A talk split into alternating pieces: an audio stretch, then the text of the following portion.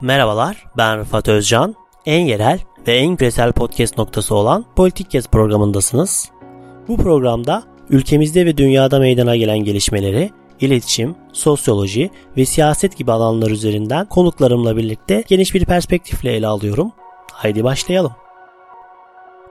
Merhabalar, Politik Gez programına hoş geldiniz. Bugünkü konuğum İbn Haldun Üniversitesi'nden doktor öğretim üyesi Ali Aslan. Bugün kendisiyle geçen sene Muhafazakar Düşünce dergisinde çıkmış olan Türk siyasi hayatında yeni dönem seküler versus muhafazakar popülizm başlıklı makalesini konuşacağız. Hocam programa hoş geldiniz. Hoş bulduk Rıfat. Bildiğiniz üzere bugün e, popülizmleri konuşacağız. İlk olarak da popülizm tanımlarından başlayalım istiyorum. Yani genel olarak popülizm tanımları nelerdir ve sizin kendi popülizm tanımınız nedir? Ya popülizmle ilgili çok fazla tanım var aslında. 5-6 farklı popülizm e, tanımından bahsedilebilir. Bunları kısaca e, özetleyecek olursak bir tanesi popülizmin bir tarihi süreç olduğunu söyleyen bir yaklaşım var modernleşme e, süreci içerisinde. Gino Germani var. Yani yanlış ismini okumuyorsam şayet İtalya, İtalyan bir düşünür ama Franco zamanında Latin Amerika'ya kaçıyor. Orada yazıyor. Onun e, söyle yaptığı bir tanım var. Yani modernleşme sürecinde şehre insanların akışı söz konusu kırsal alandan ve bu insanların mağduriyetleri söz e, söz konusu. Bu mağdur insanların e, si, e, siyasete katılımını öngören bir e,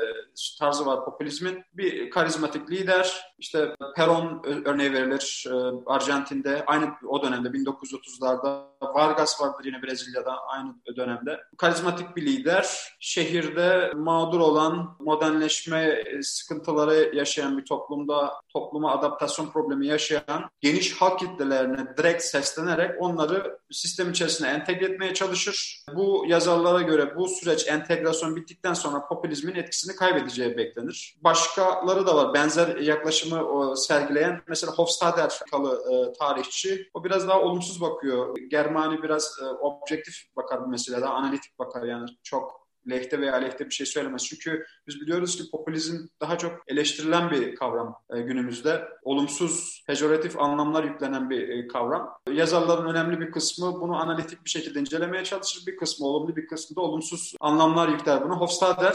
1950'lerde e, bu McCarthyizm Amerika'da çok revaçtayken popülizmle ilgili fikirlerini söylüyor. Daha çok reaksiyoner bir siyaset olarak görüyor popülizmi. Burada başlangıç noktası olarak da McCarthyizmle özdeşleştirerek tabii ki 1890'larda Amerika'daki köylü e, hareketini. Bu şöyle bir durum. Kırsal kesimdeki çiftçiler kırsal kesime yapılan tren yolları, aynı zamanda burada açılan bankaların hışmına uğruyorlar. Onlara tepki olarak e, bir hareket geliştiriyorlar. Hatta parti kuruyorlar. Köylü Partisi veya Halk Partisi, e, People's Party e, İngilizce olarak söyleyecek olursak. Parti kuruyorlar, hareket oluşturuyorlar ve onlara karşı koymaya çalışıyorlar. Anti-elitist bir e, tarzı var e, Amerika'daki bu popülizmi. McCarthyizmi de e, yani bunu bir reaksiyoner görüyor Hofstadter. McCarthyizmi eşitleyerek Türkiye'de de mesela benzer yaklaşımda yazanlar var. İşte Anadoluculuğu e, buradan okuyanlar var. İşte Anadolu'ya, halkın özüne dönmek, buradaki kırsal kesimin de, insanın e, çok fazla övülmesi, kırsal değerlerin çok fazla övülmesi, modern değerlere karşı, şehirli e, değerlere karşı bunun tepkisel bir siyaset oluşturduğunu söylüyorlar. Bu birinci tanımı. Biraz daha hızlanacak olursam popülizmi strateji olarak, siyasi strateji olarak gören bir yaklaşım var. Weyland diye bir yazar var. Bu yazarın meyanda yazdıkları e, söz konusu. Daha çok Latin Amerika siyasetine odaklanıyor. 1990'lar e, ve 2000'li yıllardaki e, işte Chavez gibi siyasetçileri göz önüne alarak. Yani burada söylediği de şu popülizm bir siyaset stratejisidir. Gücü kendisine toplamak isteyen lider kurumsal yapıları atlayarak ve halka direkt seslenerek siyasette var olmaya çalışır, siyasi başarı kazanmaya çalışır. Bir stratejidir. Liderin siyaset stratejisi, stratejisidir. Burada da sürekli bir elitizm eleştirisi, kurumsal yapıları eleştirme, aynı zamanda milli egemenlikten bahsetme, anti-emperyalizm uluslararası bağlamda düşündüğümüz zaman bu tip söylemler e, söz konusudur bu yaklaşım içerisinde. Bir diğer tanım ise popülizmi bir siyaset tarzı olarak görüyor. Burada e, söylenen de şu iki tane e, özelliği var. Bir tanesi elit tarzına karşı daha halk tarzı bir şekilde siyaset yapmak. Yani kullanılan dil, işte daha mesela halkın dilini kullanmak, aksanını kullanmak, halkın anlayabileceği e, şekilde konuşmak, yani konuşmasını o şekilde ayarlamak. Türkiye'de mesela Erdoğan örneğinde bunu çok rahat bir şekilde görebiliriz. Yani biraz daha hani daha elit jargonuyla konuşmaktansa halk diliyle konuşmayı e, çok fazla ön plan aldığını görüyoruz Erdoğan'ın. Aynı e, durum Latin Amerika Amerika'daki e, liderlerde de söz konusu. Çünkü bu ne yazanlar, bu şekilde popülizmi tam, tanımlayanlar daha çok Latin Amerika'da. Zaten bakarsak popülizmin en çok Latin Amerika ve son dönemde de Avrupalı yazarlar tarafından gündeme e, gündemde tutulduğunu görüyoruz. Amerika'da çok yaygın değildir. İşte bahsettiğim birkaç isim vardı. Biraz önce Hofstadter var. Kazin var. Michael Kazin. Bu olumlu bakar Kazin e, Hofstadter'e oranla baktığımız zaman onlar da tarihçiler. Yani Amerika'da, Kuzey Amerika'da yani Kanada ve Amerika Birleşik Devletleri'ni kastediyorum. Çok fazla yaygın bir e, şey değil. E, popülizm üzerinden konuşmak. Tabii Trump döneminde biraz artışa geçti bu. Avrupa'daki yabancı karşıtlığı, milliyetçilikle beraber düşünülüyor. Yani daha çok Avrupa'nın tanımladığı popülizmle Amerika'daki popülizmi bir arada götürüyorlar. Latin Amerika'da biraz daha farklıdır bu iş. Onların ayrıntısına da gelirim. Politik tarzda e, bahsettiğim gibi daha halk diliyle konuşma, halk gibi giyinme, halk gibi hareket etme, halk gibi yeme içme. Mesela işte evlere ziyaret edip yerde yemek yemek mesela popülist bir liderin yapabileceği bir şey. İkinci özelliği de bir siyaset tarzı olarak popülizmi tanımlayanların ön, ön plana öne çıkardığı siyasette müzakereyi, konuşmayı ön plana çıkarmaktansa daha hızlı hareket etmeyi, hızlı karar almayı ve direkt bir şekilde siyaseti yürütmeyi ön plana alırlar. Yani iki tane şey vardır. E, halk gibi hareket etmek ve müzakerenin yerine kararı hızlı hareket etmeyi öne çıkarmak. Yani bir de şöyle bir tartışma var. E, popülizm demokrasiye karşıt mıdır? Demokrasiye zarar veren bir e, siyaset tarzı mıdır? Siyaset midir? Yoksa onu e, demokrasinin problemli olduğu alanları düzelten, onu düzelten bir, bir şey midir? Böyle bir tartışma var. Burada da işte iki pozisyon ortaya çıkıyor. Bir tanesi zararlı olduğunu söylüyor. Bunu daha çok fazla dile getirenler pluralist, çoğulcu siyaseti ön plana çıkaranlar. Bunlar diyorlar ki bu çok en yaygın olanı budur zaten şeyde şu an kamuoyunda konuşulan. Özellikle liberal, demokrat e, eğilimdeki yazarlar e, popülizmin bu özelliğini çok fazla ön plana çıkarıyorlar. İşte kurumları e, yıpratması, toplumdaki çoğulculuğu yok etmesi özellikle iktidara geldikten sonra böyle de bir ayrım var tabii ki. Yani popülistler muhalefetteyken ve popülistler iktidardayken özellikle iktidara geldikleri zaman kurumsal yapıları zayıflattıkları, toplumsal çoğulculuğu ortadan ortadan kaldırdıkları, daha otoriter bir siyaset tarzına sahip oldukları ve Avrupa kontekstinde düşündüğümüz zaman yabancı karşıtı e, eğilimlere sahip olduğunu söylüyorlar. Ve bu bu açılardan demokrasi çünkü özgürlükleri, çoğulculuğu, e, kurum e, kurumların iktidarın kurumlar üzerinden yürümesi gerektiğini, kişisel üzerinden yürüme, yürümemesi gerektiğini söyledikleri için demokrasiye zarar veren bir şey olarak görüyorlar popülizmi. Popülizmi düzelttiğini söyleyenler bunlar demokrasinin kendi iç paradokslarına odaklanıyorlar. Çünkü demokrasi bir yandan toplumun kendi kendini yönetmesi demekken bir yandan da e, bireylerin özgürlüğünü e, ön plana çıkarıyor. Yani iki tane şey var burada. Bir kolektivist bir eğilim var demokrasinin içerisinde. Milli irade, halkın iradesi, milli egemenlik gibi kavramları, düşünceleri öne çıkaran. Diğer taraftan da özgürlükler var. Bireysel haklar, güçler ayrılığı, anayasacılık, hukukun üstünlüğü gibi yani demokrasi içerisinde liberal eğilimlerle kolektif eğilimler arasında bir çatışma söz konusu. Bunlardan e, bazen bir e, taraf diğerine çok daha fazla ağırlık koyabiliyor. O zaman özellikle mesela işte liberal tarafın çok fazla ağırlık koyduğu dönemlerde demokrasinin düzeltilmesi için bu kolektif tarafın ön plana çıktığını e, ve e, demokrasiyi düzelttiğini söylüyorlar. Mesela Margaret Canavan ve e, Casmut gibi yazarlar bun, bunları e, dile getirirler. Yani demokrasiye faydalı olduğunu ama tabii ki yani çok aşırıya kaçtığı zaman o kolektif tarafın çok fazla ağır bastığı zaman liberal taraf, tarafı çiğneyeceğini ve e, demokrasiye zarar vereceğini de söylerler. Yani aslında e, bir kapalı sistem gibi düşünüyorlar. İki tane taraf, e, şey var, taraf var.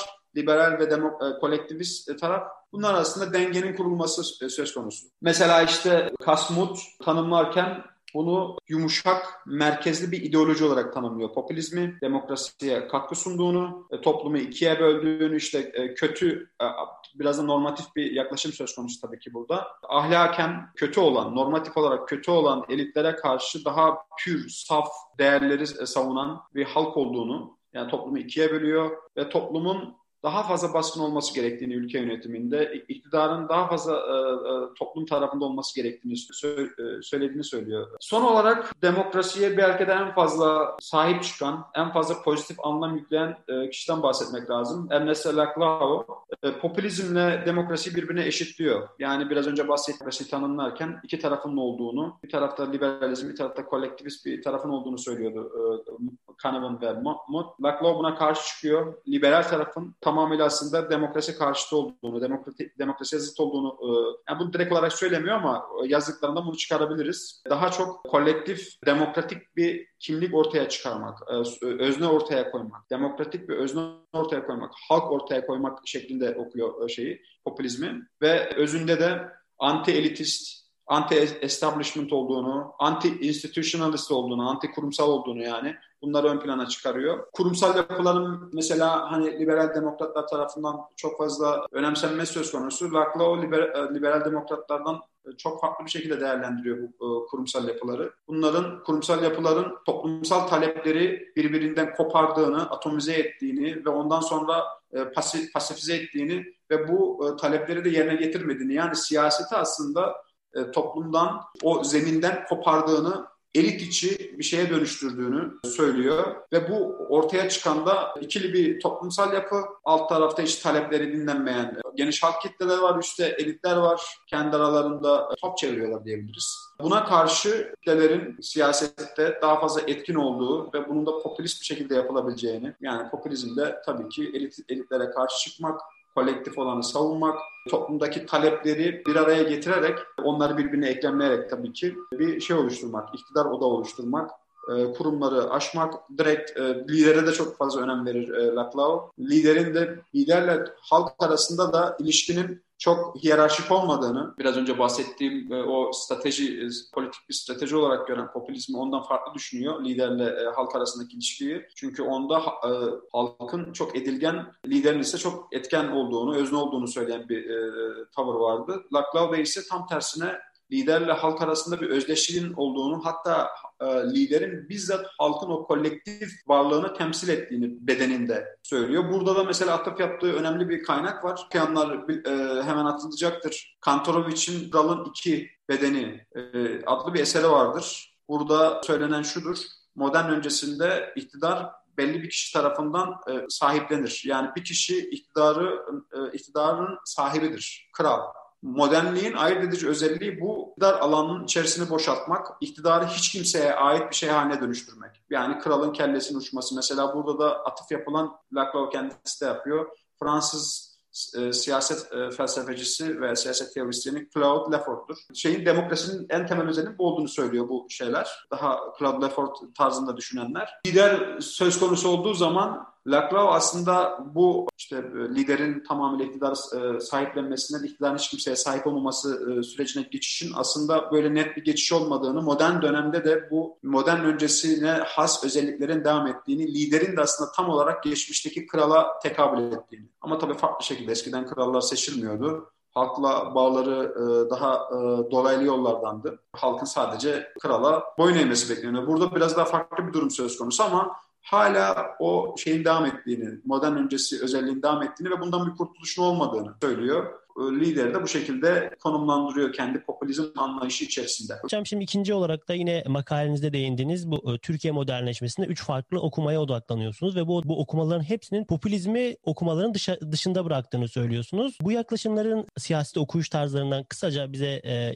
baş, başlıklar halinde bahsedebilirseniz. Tabii ki yine yani üç tane daha fazla da var aslında. Yani Türkiye e, siyaseti teorisi diyebileceğimiz. Türkiye siyasetini biraz daha kavramsallaştıran, biraz daha soyut düzleme çekerek onun evrimini anlamaya çalışan yaklaşımlar. En fazla bilineni tabii ki çevre merkez yaklaşımı Şerif Mardin'in. Orada çevre ile merkez arasında yani aslında belki de bunların hepsinde bir şekilde popülizmin popülizme değdiğini söyleyebiliriz. Çünkü mesela çevre, Şerif Mardin'de yani sonuçta ha, halka, yönetilenlere e, yönetilenleri tanımlamak için kullanılan bir ifade. Ancak yani popülizmden farklı olarak sürekli bir çevre merkez yaklaşımında elit değişimi aslında söz konusu. Yani e, Cumhuriyet'in başlangıcına kadar çevreyle merkezi birbirinden ayıran e, dini e, söylem. Bu ikisini birbirinden ayırıyor. Elit olmanın şartı biraz dini, İslami e, anlam dünyasına, dünyası içerisinde hareket etmekken daha sonrasında sekülerliğe kayıyor bu. Seküler, e, seküler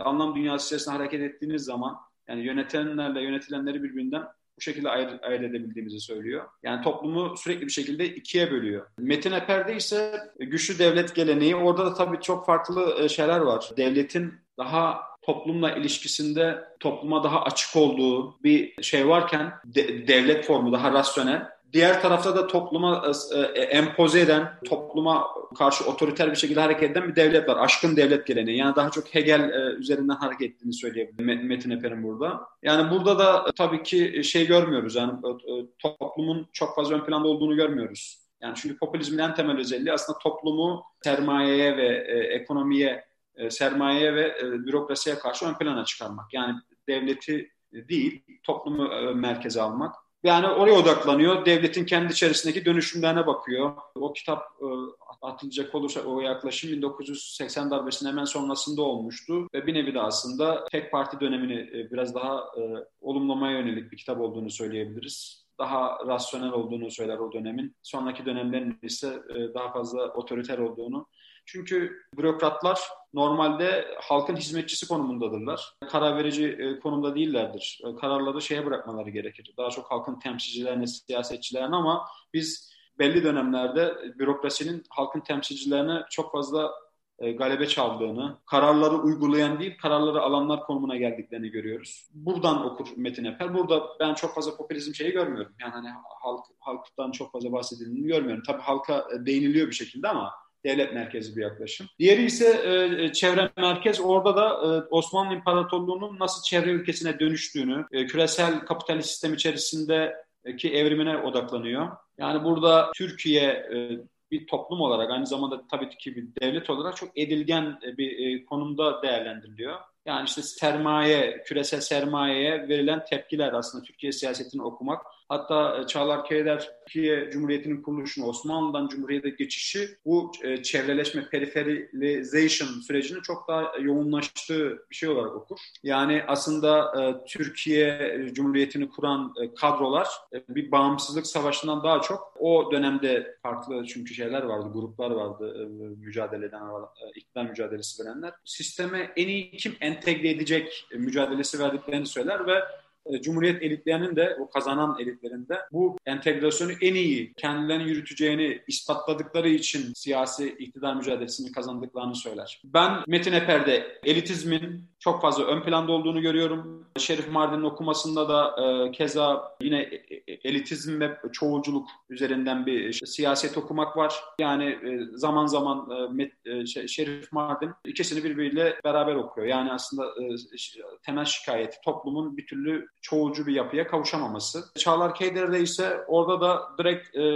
elitizm üzerinden okuduğunu söyleyebiliriz. Şöyle ki yani işte dünyada bir küresel elitler var bir elit düzen var ve diğer devletler sadece buna adapte oluyorlar. Yani burada popülist siyaseti, elitizmin ve çoğulculuğun alternatif olarak düşünürsek çok fazla değerlendirmediklerini ya da, ya da popülist e, siyasetin, ya popülizm üzerinden siyaseti okumanın çok fazla e, revaçta olmadığını söyleyebiliriz e, Türkiye siyasetinde. Bunu yapanlar var, e, haksızlık etmeyelim. Mesela iki tane e, örnek vereyim. E, bir tanesi e, Yusuf Akçura 1914'te Halka Doğru diye bir dergi çıkarıyor. E, burada işte popülizm üzerinden bir siyaset yapmayı görebilirsiniz. Hem toplumu e, popülizm üzerinden okumak hem de e, popülist siyaset yapmaya görebilirsiniz. Aynı şekilde Celal Bayar'ın da 1918'de İzmir'de çıkardığı aynı isimli bir dergi var. Halka Doğru. Yusuf Akçura ile ikisi arasındaki fark Celal Bayar'ın halktan bahsederken orta sınıfı merkeze alması, Yusuf Akçura'nın ise daha çok alt sınıfları merkeze alması vardır. Yani popülizmi tek parti döneminin siyaset olarak okuyanlar da vardır padişahın otoritesine, egemenliğine karşı halkın otoritesinin ön plana çıkarılması söz konusudur ama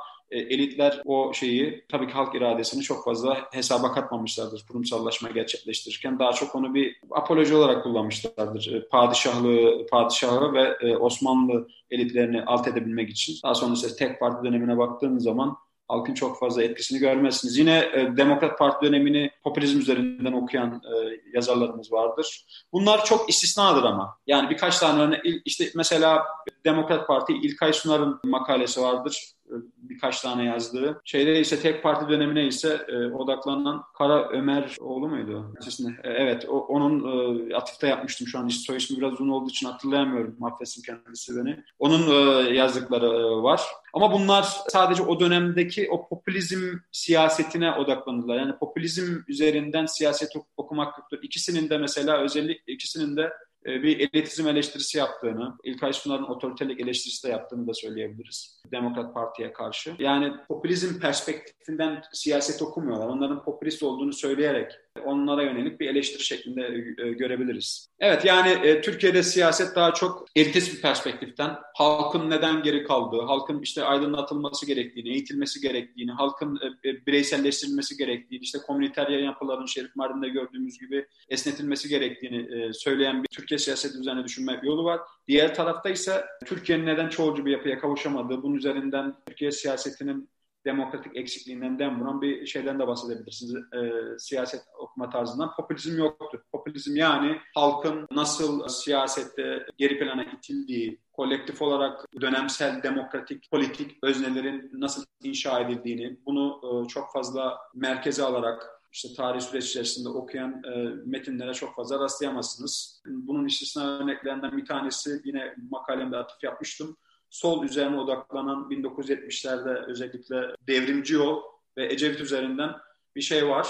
Popülizm okuması. E, Laclau'nun da tabii etkileri var. 1970'lerde, 80'lerde özellikle birikim çevrelerinde ama onlar hiçbir zaman popülizmi Laclau'nun aldığı gibi almadılar. Ee, mesela Tanıl Bora için bunu söyleyebiliriz. Ee, Murat Belge için bunu söyleyebiliriz. Üçüncü olarak yine makalenizde e, üç tür siyaset yapma biçiminden bahsediyorsunuz hocam. Elitizm, çoğulculuk ve popülizm. Popülizmin bu diğer iki anlayıştan ne tür bir farklarının olduğunu düşünüyorsunuz? Yani sizin de e, makalenizde bahsettiğiniz gibi popülizm demokrasinin demokratikleşmesi midir sizce? Yani burada e, tabii ki e, işte biraz önce bahsettiğim o Kasmut, Kasmut ve e, Kalkvaser onların ortak makalesi var. Direkt oradan aldığım bir şey değil bu tabii ki ama o, o da mesela e, onlar da şey söylüyorlar. Üç tane e, siyaset yapma tarzı var. Elitizm işte e, aynı şekilde toplumu ikiye bölüyorsun. Halkı diyorsun ki cahil çok fazla bunlar e, siyasetten anlamazlar. Bunlar e, siyasi karar alma mekanizmalarından olabildiğince dışlansınlar veya bunların halkın etkisi olabildiğince az olsun. Yani o kurumsal süreçlerden süzülerek gelsin,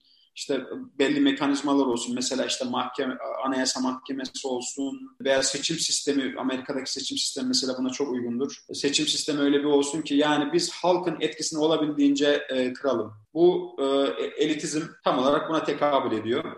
Hem e, iktidarın oluşumunda hem de iktidarın kullanımında halkın etkisini olabildiğince sınırlandırmak Yok etmek değil tabii ki demokratik bir düzen olduğu için. Yok etmek olsaydı totaliterlikten bahsederdik. E, çoğulculuk ise e, toplumu ikiye bölmüyor elitizm gibi. Toplumun çok farklı iktidar merkezlerinin olduğunu, işte toplumu bireylere veya toplumsal gruplara e, bölüyor. Ve e, olabildiğince gücün bir yerde toplanmaması gerektiğini. Çünkü eğer güç bir yerde konsantre olursa, toplanırsa e, toplumun otoriter bir çizgiye geleceğini, işte o gücü toplayan e, grupların, grubun daha doğrusu, diğer toplumsal grupların haklarını ihlal edeceğini, ezeceğini. Onun dışında biz öyle bir e, siyaset ortaya koyalım ki hiç kimse gücü elinde e, tam olarak toplayamasın ve hiç kimse gücü e, sonsuza kadar elinde tutamasın. İşte seçimler onun için var. Değil mi? 4 senede bir, 5 senede bir biz seçimleri yeniliyoruz. Böylece iktidar el değiştirebiliyor. En azından siyasi iktidar yani ekonomik kültürel iktidar için aynısını söyleyemeyiz ama siyasi iktidar el değiştiriyor. İktidarın kullanımında ise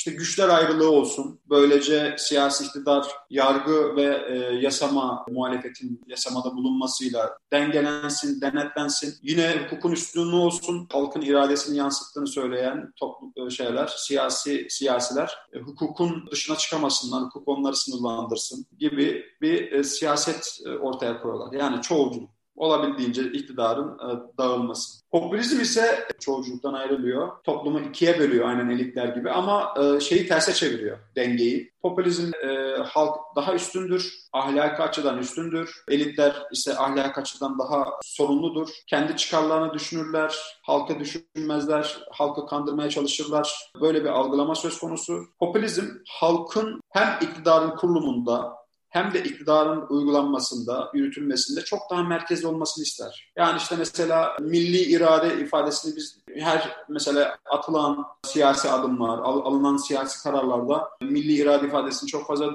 duyarız. Yani bu adımların, politikaların milli irade tarafından milli irade kavramıyla meşrulaştırmasını görürüz. Aynı şekilde mesela işte mesela Türkiye'deki başkanlık tartışmalarında da gördük. Hızlı karar alma, kurumsal yapılar öyle bir hale getirelim ki biz milletin talepleri, istekleri hızlı bir şekilde siyasi iradeye ulaşabilsin. Yani o aradaki kurumsal yapıları biz biraz zayıflatalım. Yani yürütmenin aslında yasamaya karşı güçlendirilmesi demektir bu. Aynı şekilde de yürütme çok fazla şeyle karşılaşmasın e, bir karar alırken. E, sınırlandıracak mekanizmalarla e, karşılaşmasın. Mesela işte hukukun üstünlüğü meselesi çok fazla çünkü buradaki hukukun üstünlüğü burada da bir tartışma var. Onu da söylemek lazım. Belki popülizmin hukuk anlayışından da bahsetmek lazım. Bunun üzerine direkt yazanlar yok ama muhtemelen şimdi atıfla söyleyebiliriz. Çünkü hukuk milli iradenin yansıması olması gerekiyor. Milli milletin iradesinden farklı, onu sınırlandıran bir şey olmaması gerekiyor. O zaman biz milli egemenlikten değil, hukukun egemenliğinden bahsedebiliriz. Yani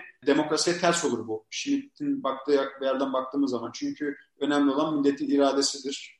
Milletin ne düşündüğüdür, milletin kararıdır. Ama burada milletin iradesi üstüne başka bir irade koymuş oluyoruz. Eğer hukuku e, evrensel hukuktan bahsettiğimiz zaman veya işte milli iradeyi sınırlandıran bir şey olarak gördüğümüz zaman mesela şundan bahsediyoruz değil mi ara ara bir karar alıyor mahkeme diyoruz ki bu evet yasal bir karar legal ama e, toplumda meşruiyeti yok.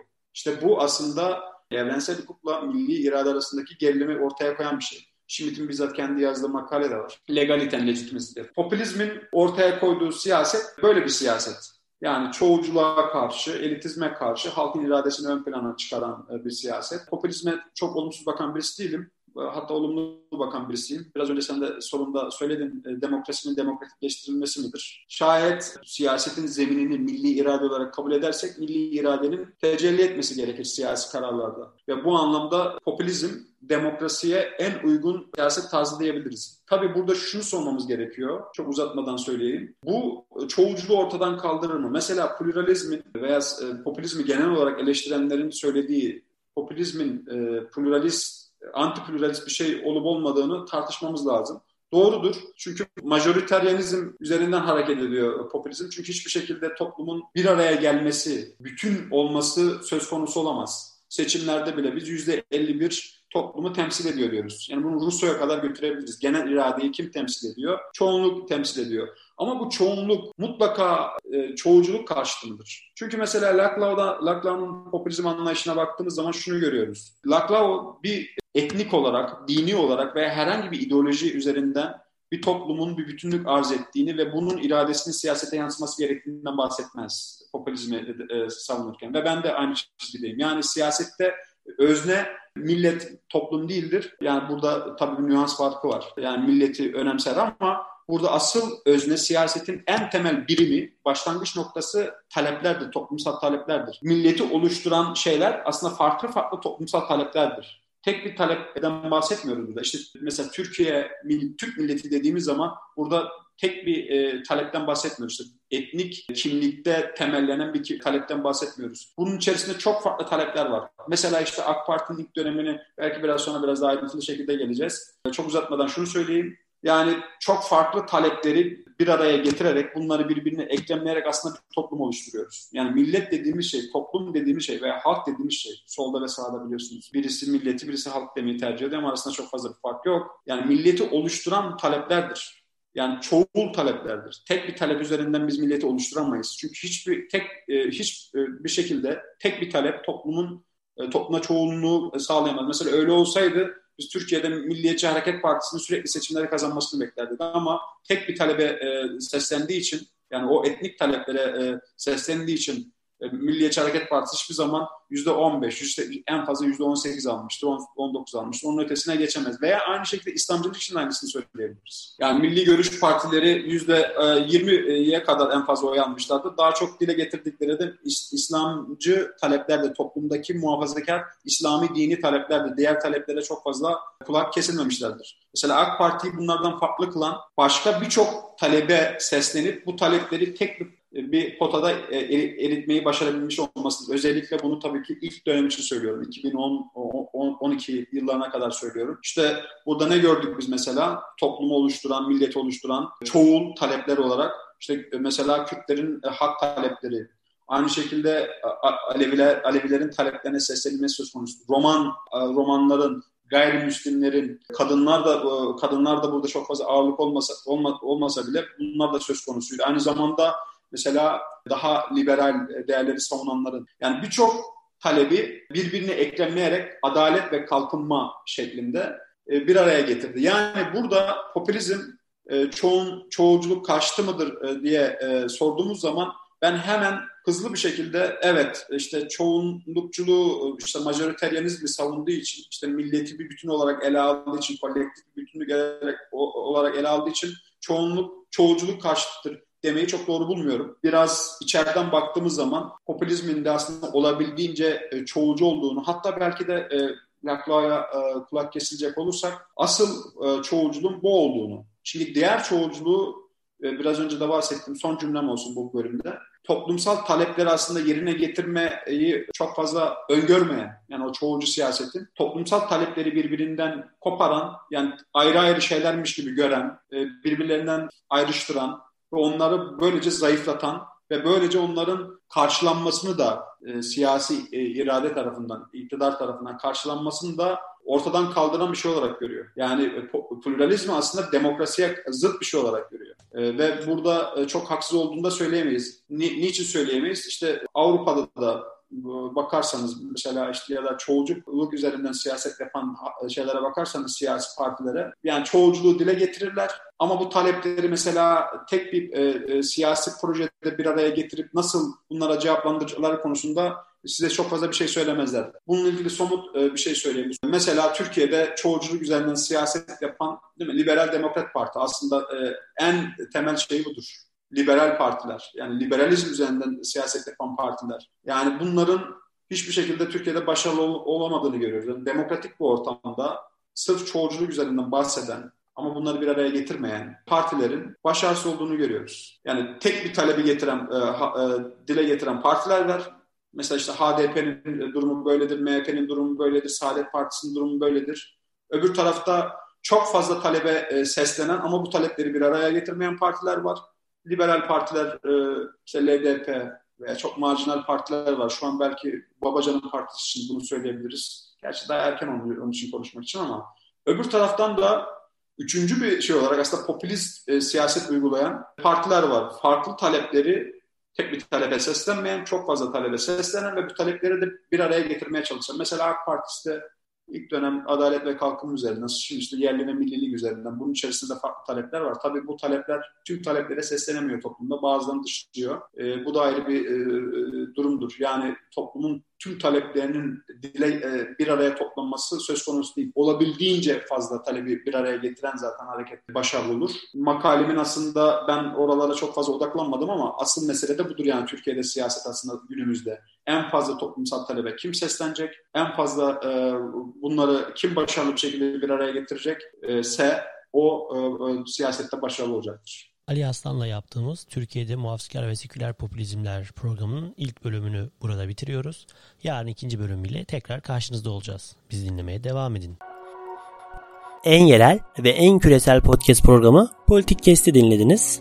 Bizi Spotify, Apple, Google Podcast üzerinden ve sosyal medya hesaplarımızdan takip etmeyi unutmayın. Yeni başlıklar ve konuklar için kulağınız bizde olsun.